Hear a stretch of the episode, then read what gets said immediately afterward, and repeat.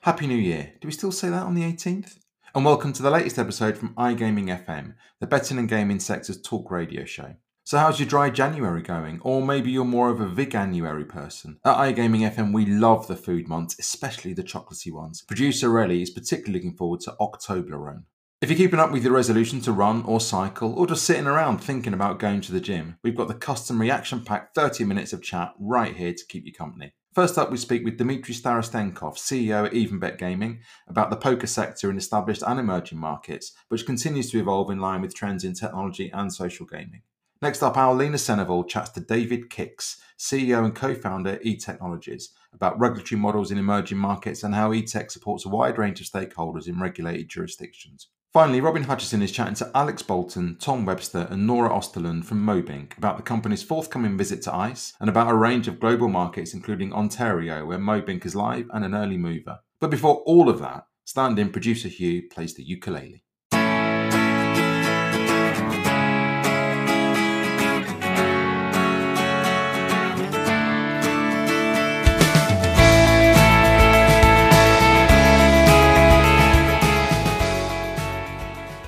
So, poker, a product that is seemingly forever the same and yet somehow always evolving.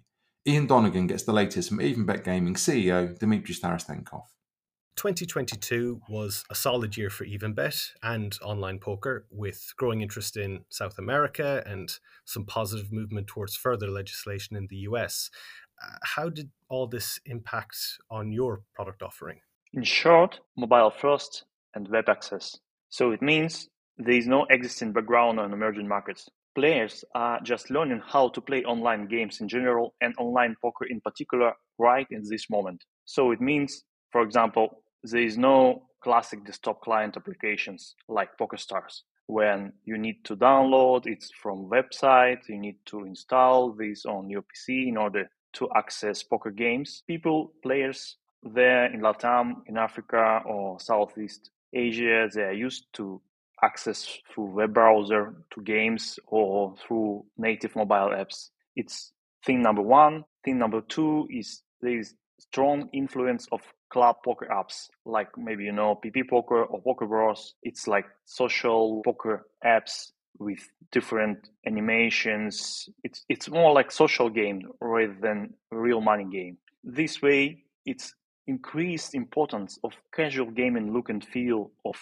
gaming apps and websites, increase importance of animation, gamifications, different achievements, beautiful avatars, and so forth. You can go there just with straight real money game when you just make turns, you play there for games to win games and so forth. You need to offer players there something more, some some wider gaming experience. So products has to be more visual compelling to compete with other verticals and sibling industries in emerging markets. Yeah, it's it's almost not surprising that poker is growing because it is synonymous with with gaming with virtually everyone familiar with Texas Hold'em and five card draw. But as you say customers are looking for more and we're seeing a growing appetite among players for more customized versions of the game. What variations of poker are we seeing players asking for now First of all, there is a prominent trend to invent and play different subtle variations of classic games like Texas Hold'em and Omaha. For example, Omaha has given birth to the vast variety of games like High-Low, Five Cards, Six Cards, Courchevel, and so forth. This is happening because players naturally get bored and look around to entertain themselves. So it makes sense for operators and providers to do experiments with small modifications of the game's rules in order to avoid long learning curve for players and entertain them from another side. Second, going to emerging markets, it's essential to discover local games and adopt them into the game portfolio. So now, with Game Constructor, it's much easier and quicker. For example, there is a local poker variation in Mexico called Mata Aces. There is no need now to code anything to let players play this game. Just use our constructor and that's it. And can you tell us a little more about Game Constructor and the background behind that? What what what what led you to that product? It's easy and fun for operators to offer some new game with Game Constructor. For example, On new table creation, there is an option to run the game constructor instead of choosing an existing game like Texas Hold'em or Omaha. By the way, we are having more than 35 different card games in our portfolio. But anyway, so inside this constructor, first you choose a basic game type like Texas Hold'em, Omaha, Stud, and so forth. Then on the next screen, you see number of sliders and gauges which you move left to right to adjust game turns and rules. For example, number of pocket cards or number of turns inside the game and so on. Then you can start a single table with a new game variation or save it as a template for further usage and give it a funny name. For example, like we did, Crazy Omaha, Secret Courchevel, Lazy Pineapple. This way, it's possible to make tons of experience on the fly in a daily basis. It's easy to see why that would be deeply appealing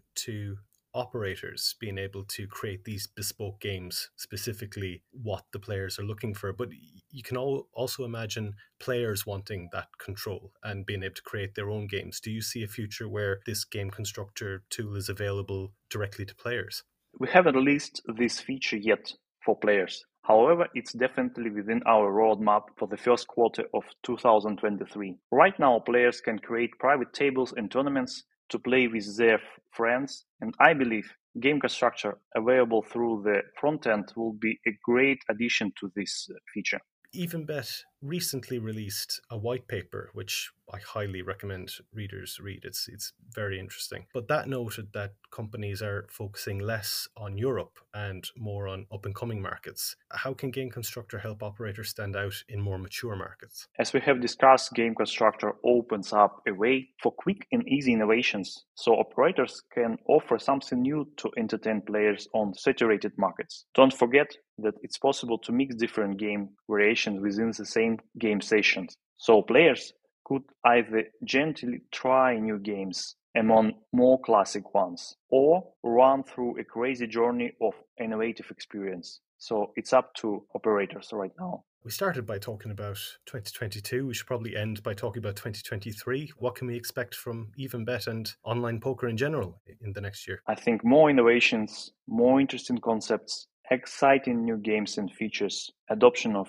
NFT and blockchain technology in a deeper way. So our strategy for 2023 is to focus on unique gaming content and features which stand out. And I expect we will see you at ICE as well, will we? Yeah, definitely. Definitely some new exciting gaming features will be presented on the ICE.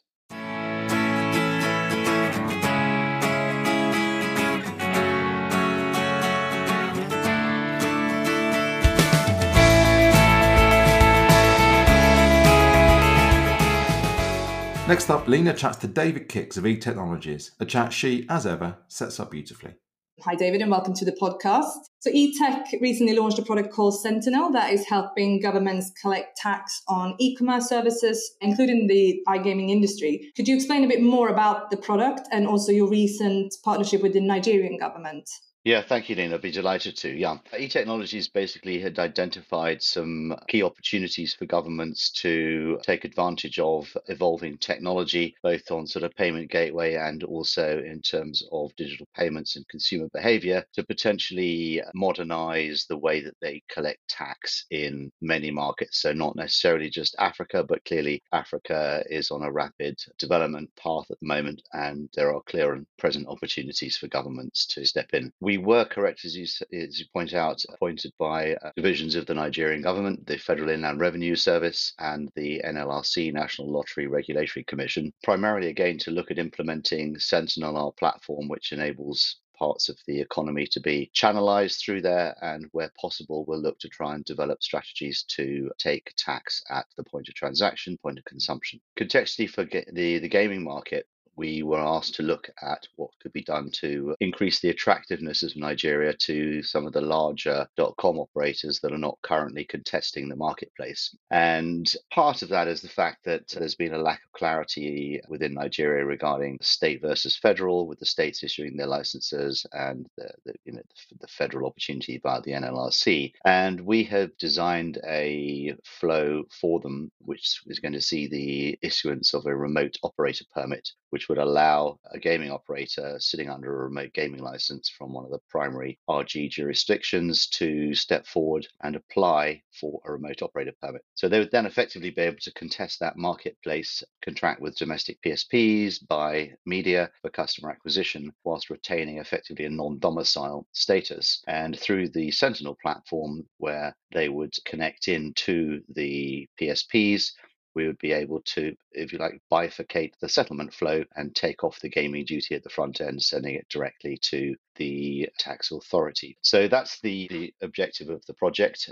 We're expecting that we should be live with the first operators before the end of Q1 this year. And and it sounds like this product, so the Sentinel platform, it's it's quite a good fit for for Africa, and it's a it's a core market for for eTech. Are you working together with any other local governments on the continent to help them evolve their iGaming regulation?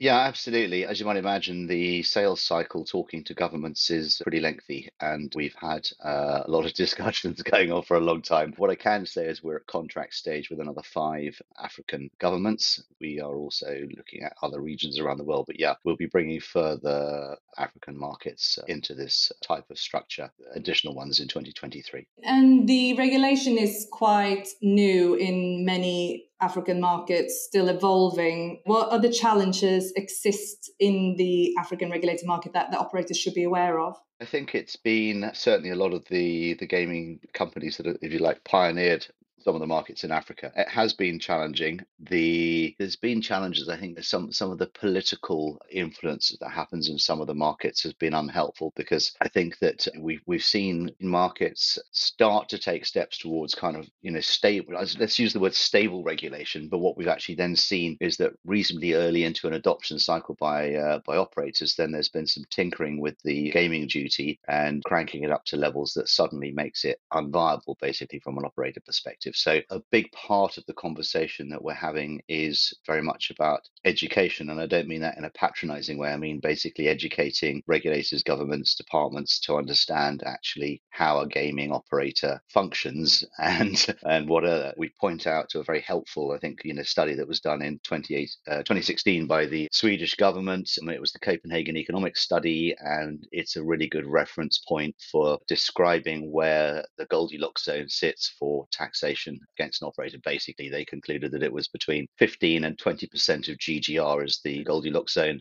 Below 15%, you're leaving too much on the table. Above 20, you're starting to encourage non participation again and avoidance strategies. So, kind of that fine line. If we get it right, and you can create a sort of sustainable system. Many levels, what you might argue is that you're moving the profit that the grey market payment industry is making and you're turning that into tax revenue. And effectively, if we do it well, it's relatively revenue neutral on the operator. So that's the ambition. In the last year, we, we've heard a lot of people talk about the US market. All operator suppliers seems to be looking across the pond. But how much potential does the African markets offer? It sounds like there's a lot going on there with regulation evolving. How big can the region become? do you think? It's a tricky one to forecast. You look at various studies and people pushing out it's going to be worth six billion by 2030. It's going to be worth 12 billion. Who knows? I, think the the reality is you've got a an enormous population. You've still got a large chunks of that population are not connected yet. I mean, it's improving in markets. You've got incredibly young, dynamic populations there. Obviously, you've seen lots of the demographic information. It's going to be amongst the, the, the, most populous continents on the planet within another 20, 30 years. It's absolutely crazy what's going on. So undoubtedly, it presents a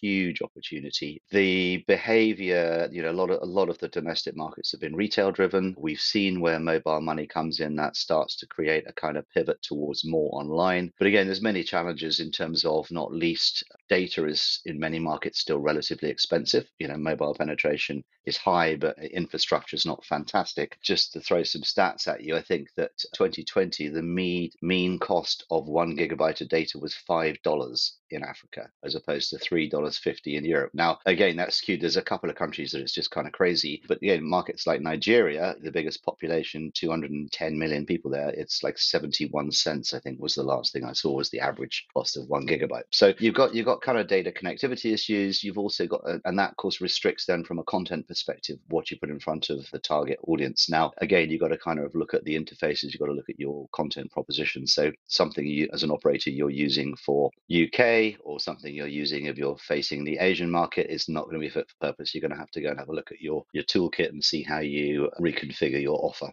for those markets. I assume you will be attending ICE like the rest of the industry in a few weeks. Will you be there to sort of yeah, yeah talk yeah, to? Yeah. Looking forward to using the new Elizabeth line and actually getting there in under about five hours from the other side of London. Yeah. Yeah, that would be a great opportunity as well to, to meet up with attendees, I guess, who are looking at the African market and who's curious about finding out more how to first sort of enter it and then to become successful there. Yeah, I think that's exactly right. I think you know there is a lot of operator interest. I think you're you're right earlier on in the sense that there's been a lot of a lot of focus put on entering the US. I think we're already starting to see a couple of sort of casualties pulling back from that customer acquisition costs have gone through the roof, but undoubtedly that's a very lucrative marketplace to contest. But now people are kind of switching gears and looking around. What is a consistent position in the market is that most of the bigger guys are all looking to go into regulated markets. So if we can deliver regulated markets, there's a huge appetite from the industry to be there. That's driven by shareholder pressure, your, your financial ecosystem, your banks, etc. They want people not to do grey market. That's kind of self-evident now. And some of these markets that we're talking to have been tricky to enter. You've had to go and find local partners, which may or may not always be desirable. And sometimes there's some quite strange, quirky local specials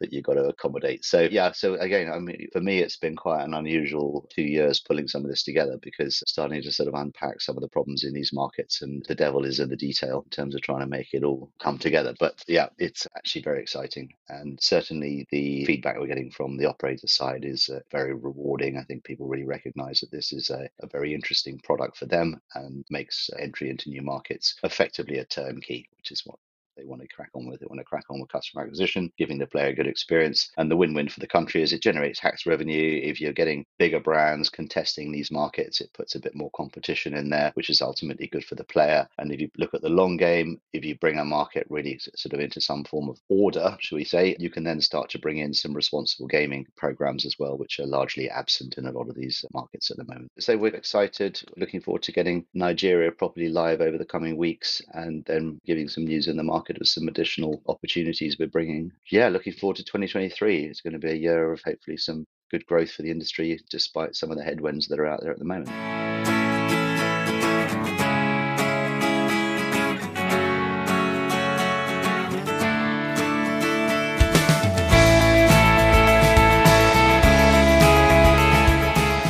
Finally to Mobinc and our Robin chatting with no less than three of the team there.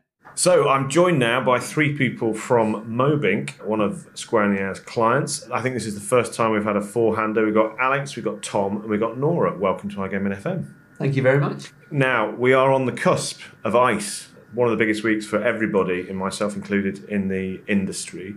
What are you guys looking forward to most about ICE? I think just seeing everybody again, really. I mean, after the pandemic. It's just good just to sort of be back into that space and, and almost carry on as business as usual. Yeah, I mean, with lockdown and COVID and all that sort of stuff, it was a real wrench, I think, having those shows online. Are you a people yeah. person, Nora? Did you do you enjoy the shows?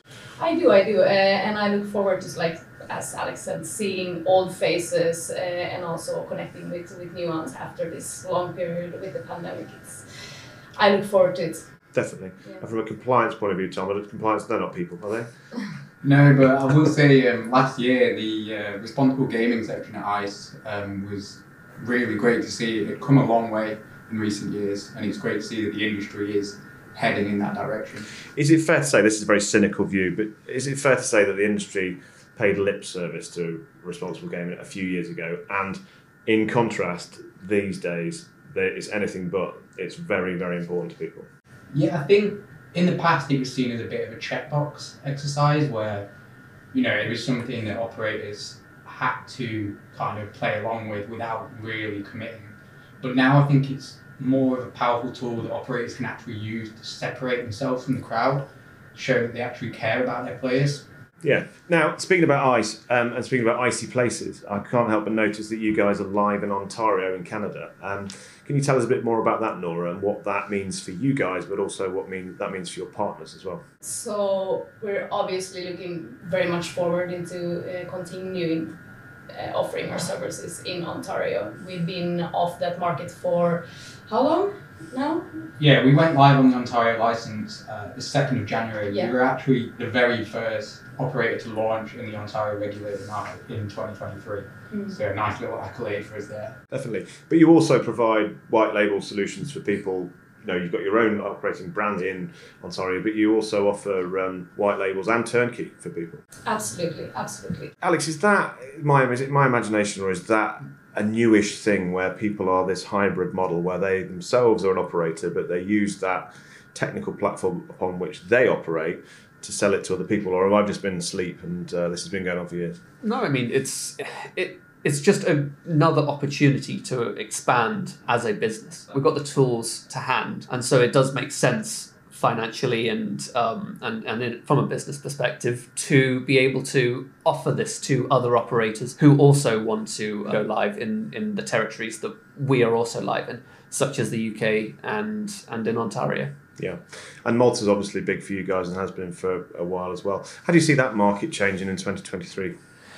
I mean, it's it's so difficult to to predict now. I mean, with so many territories regulating, then it's it's difficult to see what the MGA license will have, what effect that will have in uh, in the next few years.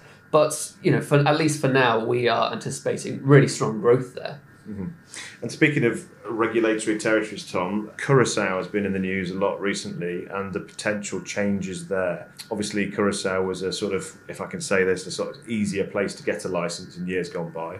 But as I understand it, they're keen to sharpen up their act and become more of a kind of Malta uh, gaming authority. Yeah, it, it definitely looks like they're taking a leaf out of the MGA book. I'm excited to see how that progresses because, as you say, it was historically been seen as quite a operator-friendly jurisdiction, shall we say. Um, but I think with regulation comes opportunity, especially for operators who have experience in the MGA and other more regulated jurisdictions. They will be welcoming a bit more regulation in that area. And that's going to be good for everyone, presumably. Yeah, I hope so. Hope so. Um, talked about Ontario, Nora. Let's go south of the border in terms of the states, um, or indeed even further south, Latin America. Are those two huge markets on your agenda at any point in the near future? Uh, this is definitely very uh, popular markets in the industry and uh, this is something that's on a roadmap for this year as well is to ex- uh, expand into as many markets as possible and south america is uh, definitely a big interest of ours Yeah, we'll see what happens in Brazil with the Yeah. change of politics recently. But um, is is North America, I mean specifically the US, uh, Alex, is that prohibitively expensive to get into, or or, or are you sort of I mean, the whole state by state and needing to legislate and regulate in each state is is that prohibitive to a company like Mobinc, or is it just something you need to get on with? I mean, at the moment, n- no no territory, uh, including in the states, uh, no territory is off the table for us. Um, we've just got to make sure that it makes financial sense to to go in there. Um, we now that we've got on our Ontario license, then we can now look forward and look ahead, uh, and and really make these these decisions. Yeah. Okay. Good. All right. Well, whilst I've got you, I can't leave you without talking to you about your um, appearance on um, daytime television in, Ah. in Malta. Uh, I believe you have an anecdote for us. uh, yeah. So I mean, it, it's it was just uh, it was something which I was asked to do um, as I was while I was out in Malta. I was coaching uh, coaching one of the, the the junior sides of of the clubs there, and I, I had I did have an initiative of trying to get all the all the junior sides sort of together to make like a, a, a much bigger training session, I suppose. So I was invited onto the local Maltese news on at breakfast time to uh, to, to to really sort of plug that initiative. Um, if it uh, if it gained much attention, I'm not too sure, but we did see a significant boost in the numbers thereafter, and uh, I I definitely had a lot more uh, more attention coming my way from the, the hockey circle. But um, yeah, that was my that was my you know my day out on uh, on Maltese live Maltese TV. Your 15 minutes of fame, as Andy Warhol said. It was indeed. Well, if you want to speak to Mobinc about um, anything to do with casino and sportsbook and platforms, speak to Nora and Tom. And if you want to talk anything about hockey training, Mhm. get in touch with you. You know where to find me.